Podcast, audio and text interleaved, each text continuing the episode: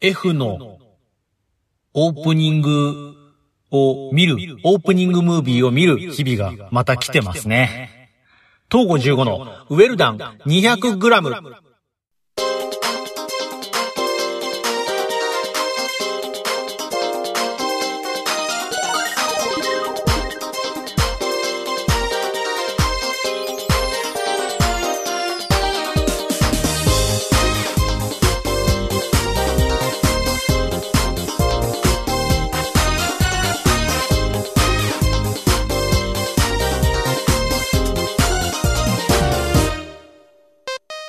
どうも、東郷15です。えー、もう、すずめの戸締まりがね、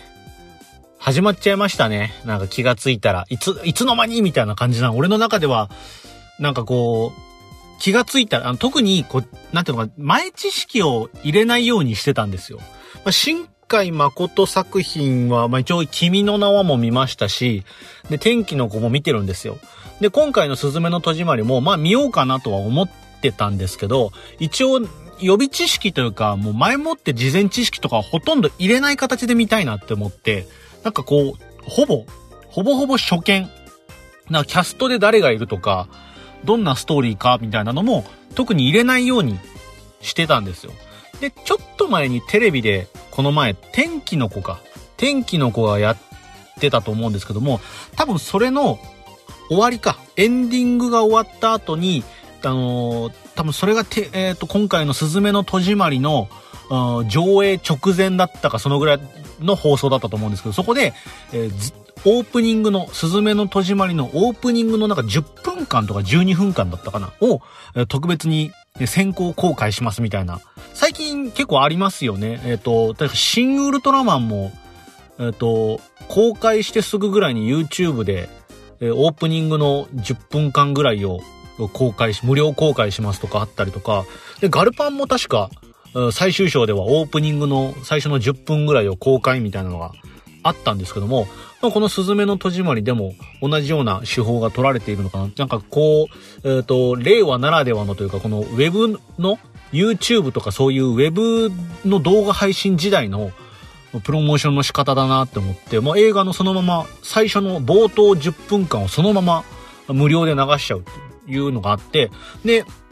まあ、このスズメの戸締まりでも、まあ、そのロードショー、金曜ロードショーでやった後、天気の子をやった後にやりますって多分流れてたと思うんですよ。YouTube でも今流れてるかと思うんですけども、これもね、スルーしたんですよ。見ないようにして。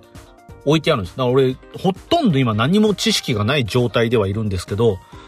まあ、なんていうのか、まあ、もともと、その、新海誠作品、まあ、君の名、え、劇場映画に関して、劇場作品については、君の名はから見てるんですよ。それより以前の作品もあるんですけども、この辺はもう僕見てなくて、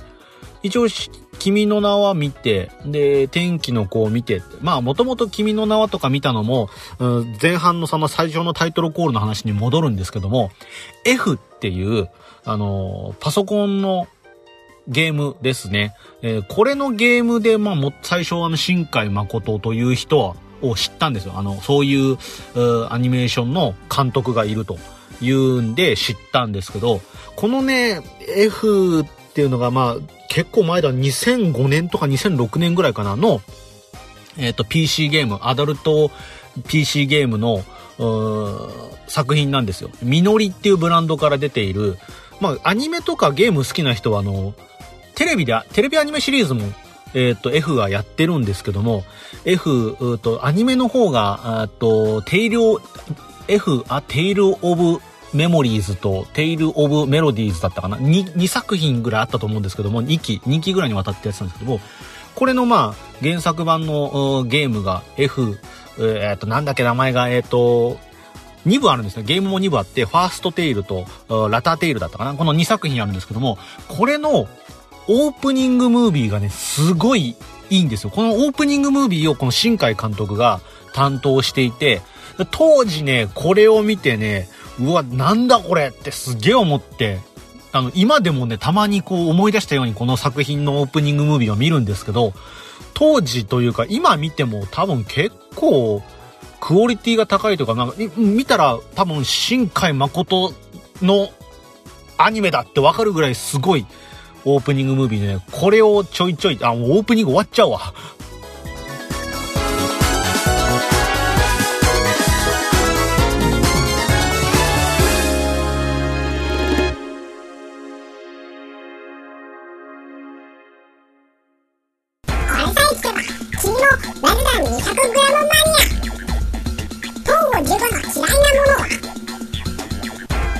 あゼロカロリー飲料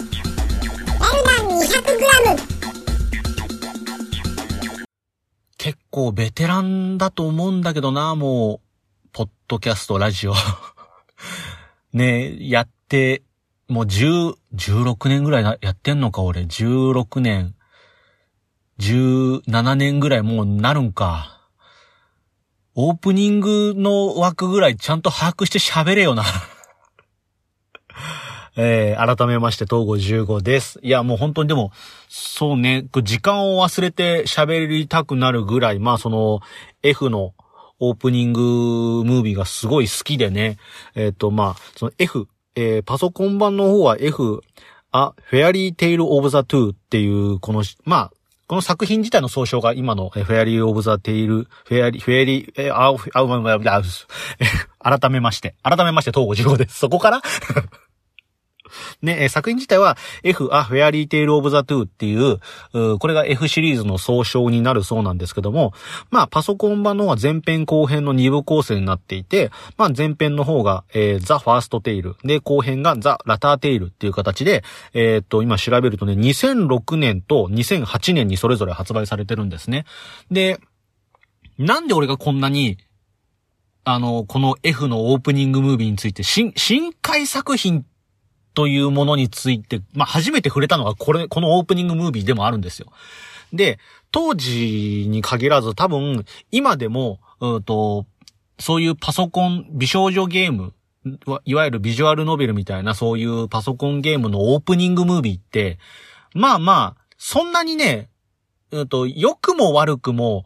あんまどこも変わらないんです。まあ、手、手込んでるところとか、こだわってるところは、あの、オリジナルのアニメーション入れたりとかっていう形でオープニング作ってるんですけども、まあなんかどこも似たり寄ったりだったりとか、オープニング、アニメーションが入ってても、ああ、なんかそんな感じね、みたいな、テレビアニメのオープニングっぽい感じになってたりとか、あとはその、普通に、劇中、ゲーム中の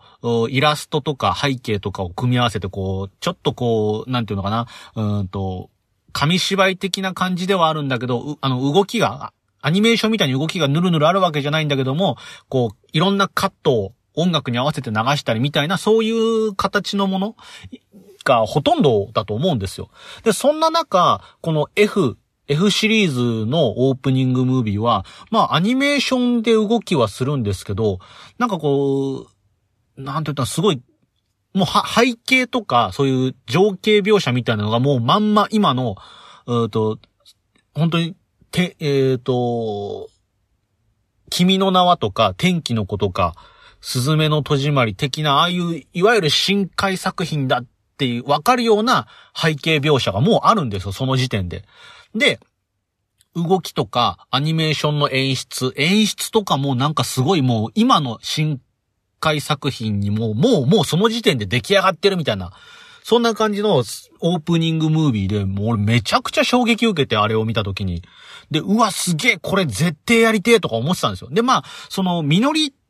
の、その、なんていうのかな、原作、シナリオライターとか、あと、うと、原画家さん、アニメキャラクターデザインとかしたら原画家さんとかも、あの、もともと俺の好きな人だったんで、あ、これやりたいなと思って、もともと好きだったブランドから、まあ、離れて、で、新しく実りってところで、えっ、ー、と、ゲームと、ゲームのシナリオとかね、えっ、ー、と、キャラクターデザインとかをしてるってことで、あ、じゃあ、こ、ここでちょっとその、どんな風なものを作るんだろうっつって、気にはな、気にはなってたんで、で、オープニングでまた度肝を抜かれたりしたんで、当時ね、もう10、10年、15年ぐらい前になるんですかね。もう、まあ、めちゃくちゃ衝撃受けて、で、これ絶対やりたいなって思ってたんですよ。絶対やりたいなって思ってたんですけど、結果俺できてないんですよ、ゲーム。なんでか。あの、まあ、オープニングムービーそんだけ動いて衝撃を受けました。で、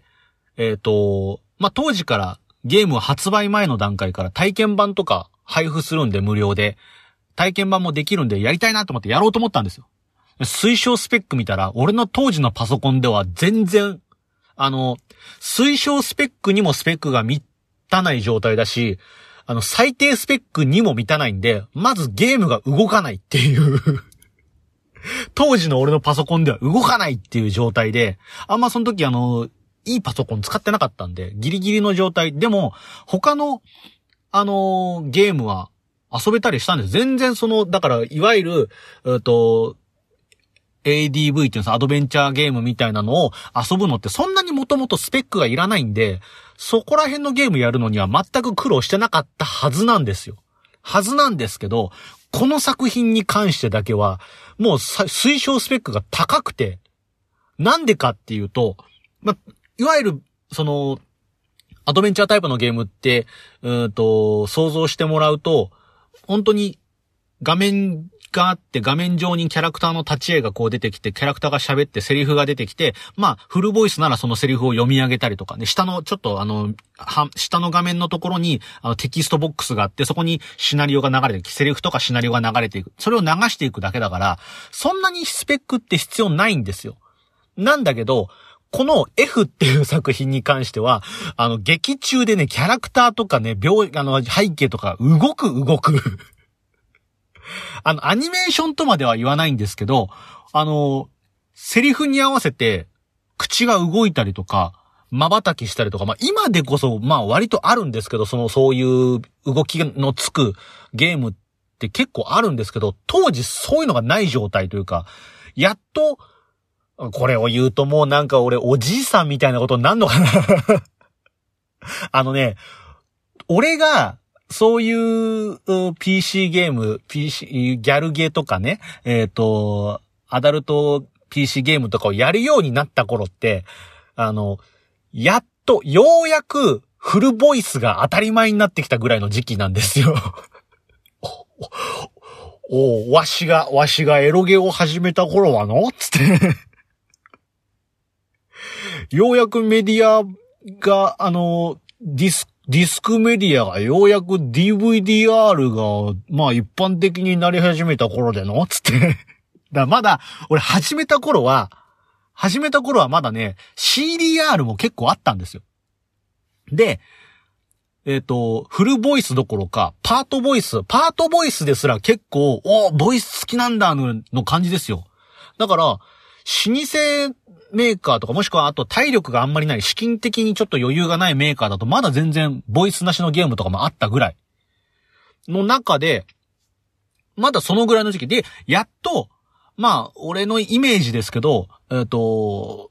F が出ますよってなる頃ぐらいには、大体どこのメーカーも、まあ、DVDR でゲームを出すように、今じゃもう配信とかですよ。ダウンロード一発ですよ。メディアがないっていう。ね、まあそんな、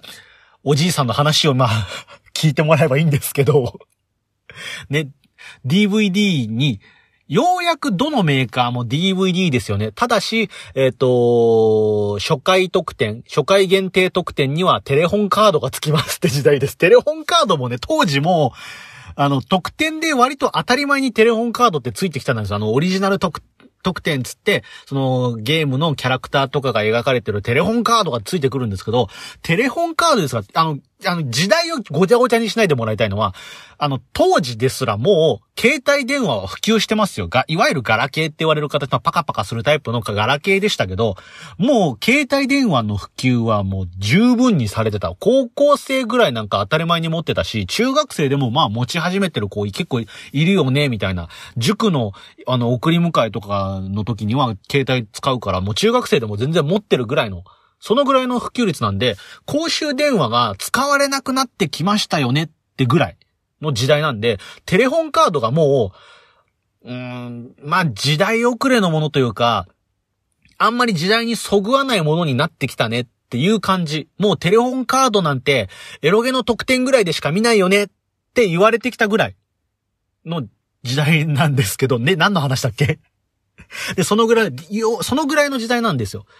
そのぐらいの時代でマシンスペックもそこまで、元々のパソコン自体のマシンスペックだってそこまで、あの、今と比べると高くもない時代だったんですけども、そんな中、あの、この F は、その、とにかく、その、情景描写とか、そういろんな演出にこだわってたんで、キャラクターも動くし、ないろんなところが動く、もうな、なんでこんなにぼんやりした表現かっていうと、やってないから。やりたくてやれてきてしょうがなかったけど、全然できなくって、で、あもう何回も、発売した後も何回もホームページ、みのりのホームページ見に行っちゃ、いいなぁ、いいなぁって思ってたから。実際プレイはできてないまま終わってるんで、だから、こう、ぼんやりした表現になってるんですけども、とにかく俺の当時のパソコンのスペックではプレイができなかったっていうんで、それで、その悔しさを紛らわすために、もう何度も何度も、オープニングムービーを、あのー、見てたっていう、そういう思い出があるんですよ。今でもあの YouTube に行きますと、あのー、それぞれ F の、第1部、第2部のオープニングムービー見れますんで、あの、気になった方は、ぜひ見に行ってもらえると、今見ても、これが、これがあの、エロゲのオープニングムービーなのってぐらい動きます。動くし、演出も、うわ、新海誠だわ、これってなります。なるぐらい、そういう作品がすごい好きだったんですよね。で、すごい、あのー、それを見て、新海誠すげえなこういう人がいるんだって思ってたんですよ。ほんで、しばらくしてね、もう、あのー、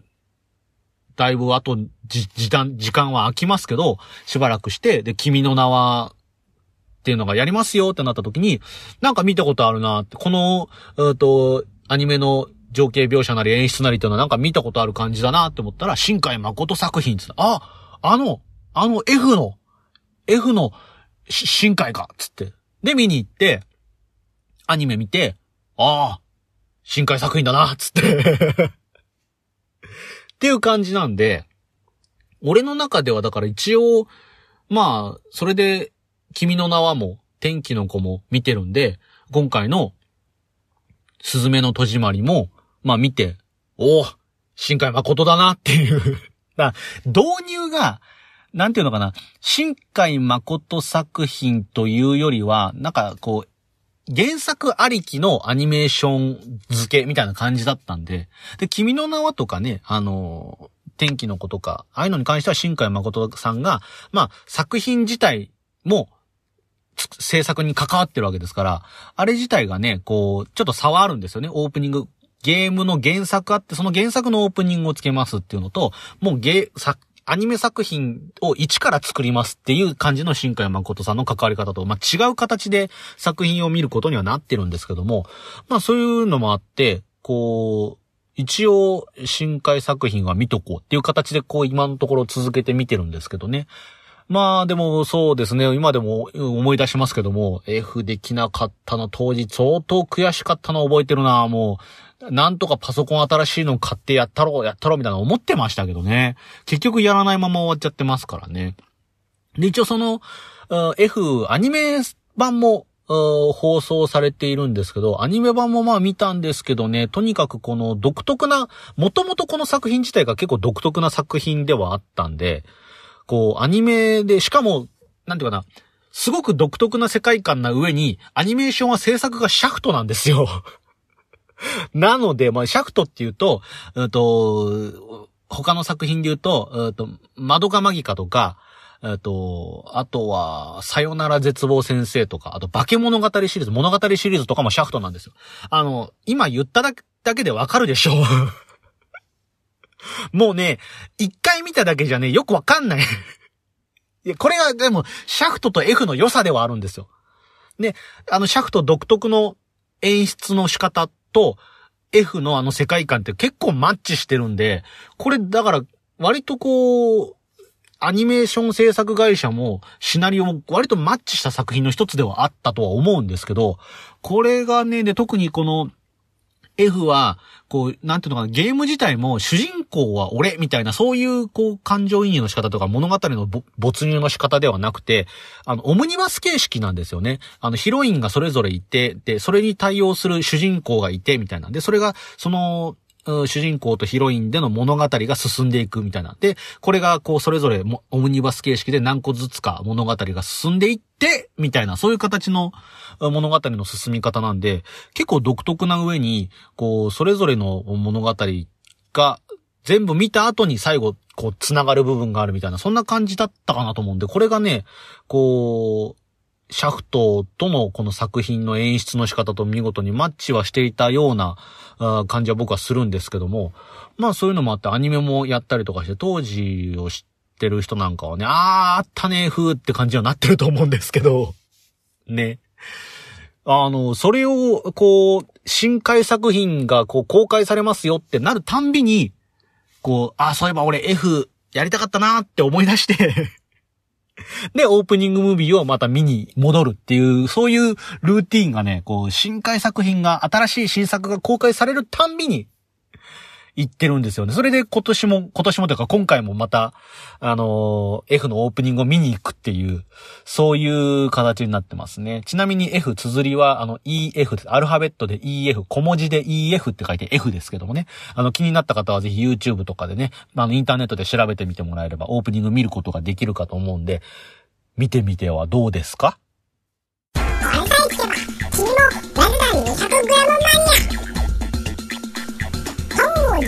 怖いものって何？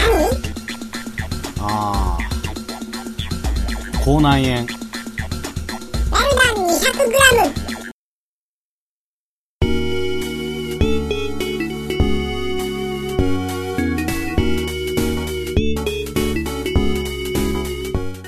というわけでエンディングでございます。あの、F、最初のザ・ラターテイルか。ん？違う、ザ・なんだっけ？最初の方のやつは、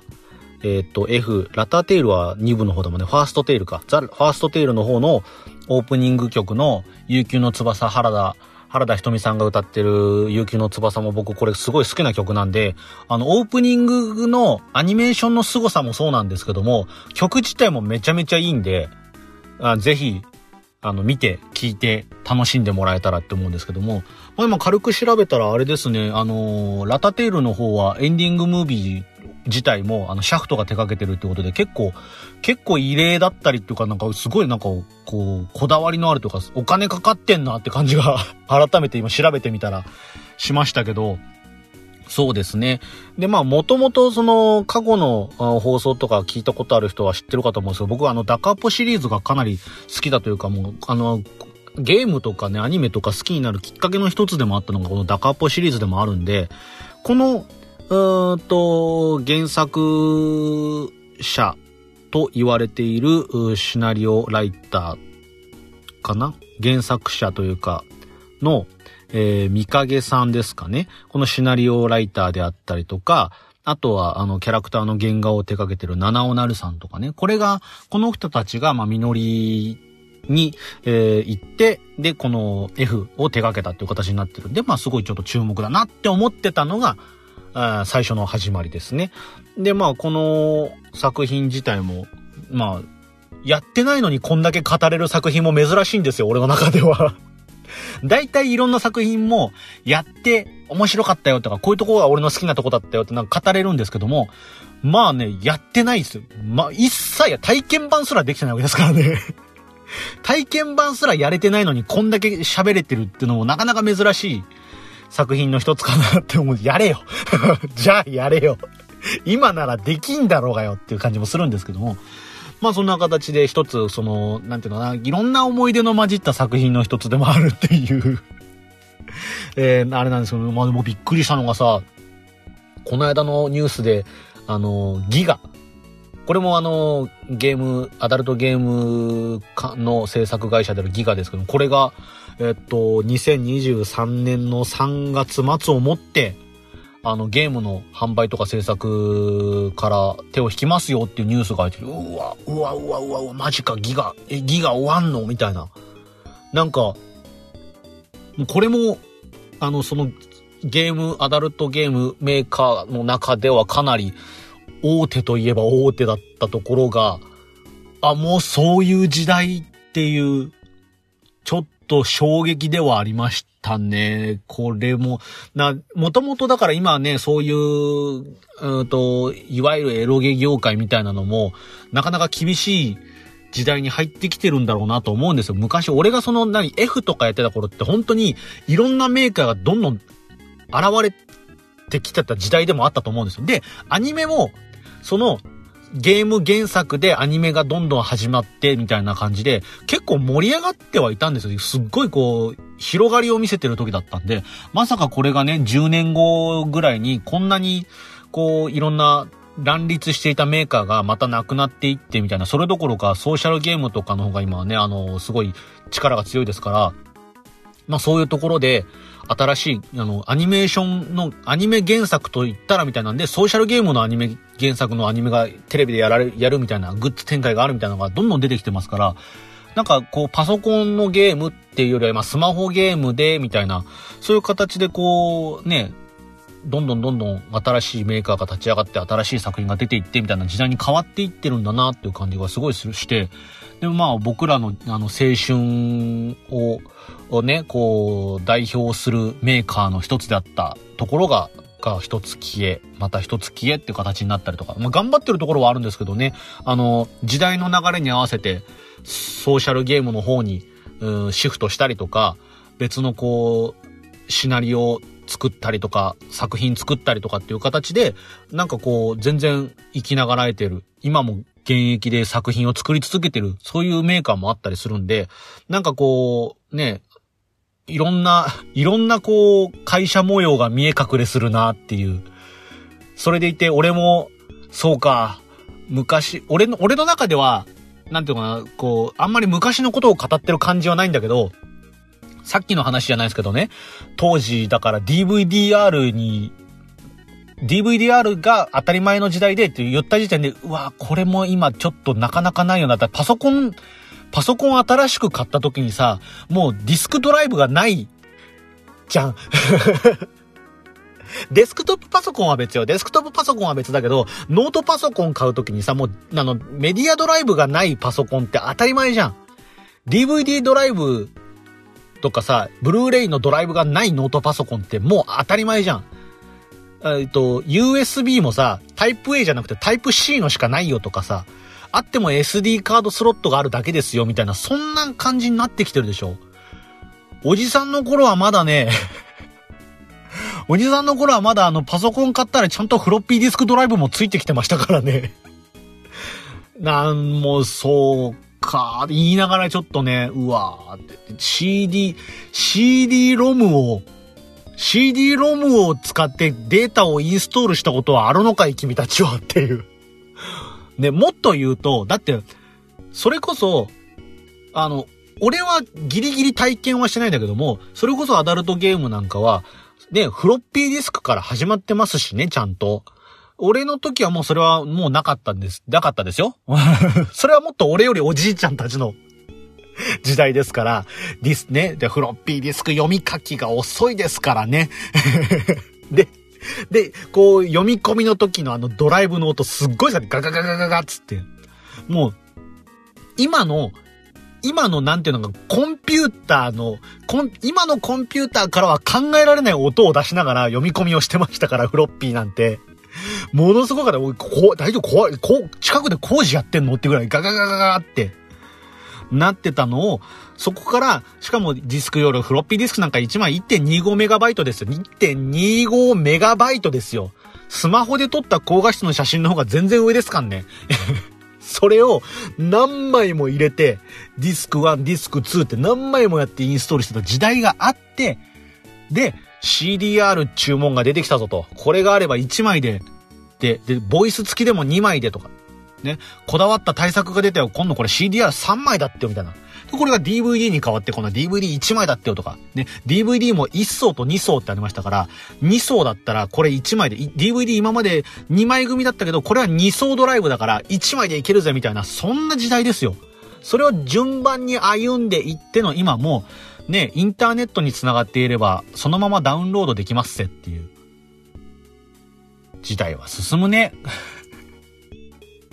そういう感じの、まあなんていうか、え、あ意図せず、インターネットおじいちゃんの話がここで出てきてしまったっていう そんな感じになってしまいましたけど、ね、そんなインターネットおじいちゃんの話を聞いて、昔はそんなだったんだって思った諸君、よろしければね、今後もそういうインターネットおじいちゃんの話をしていけたらなって思いますんで、えー、っと、チャンネル登録とかグッドボタンを押してもらえれば、まだまだあるよインターネットおじいちゃんの話は ね。で、こう言ってる俺ですらまだ、インターネットおじいちゃんって言うと、もっともっとね、すごい時代を経験してる人もいますから俺程度が、お前程度が何をおじいちゃん気取ってるんだいって俺でも言われちゃうと思うんですけどね。いや、でも本当に、あの、俺が見てももうだいぶ時代は変わってきてるなって感じはするんで、もっと先の時代を生きてきた人からすると、もうなんかこう、その昔と今の違いってすごいあるんだろうなと思うけどね。そんな感じで、えっ、ー、と、ウェルダン 200g、もともとは新海誠作品か、なんで俺が好きなのかっていうところを話したかったのになんか、ちょっと違う投稿やっぱどんどんどんどんずれていきますね。そんな横道へそれるトークを聞きながら、あの、勉強をしてもらったりとか、家事をしてもらったり、えー、仕事のね、えっ、ー、と、テレワークとかのね、仕事の暇つぶしというか気分転換に、えしてもらうのもいいかなって思います。あの聞き流して全然構いませんのでよろしければ、えー、東郷15のウェルダン 200g 今後ともよろしくお願いします。ということで、今週のウェルダン 200g はこの辺で終わりにしたいと思います。それでは、また次回。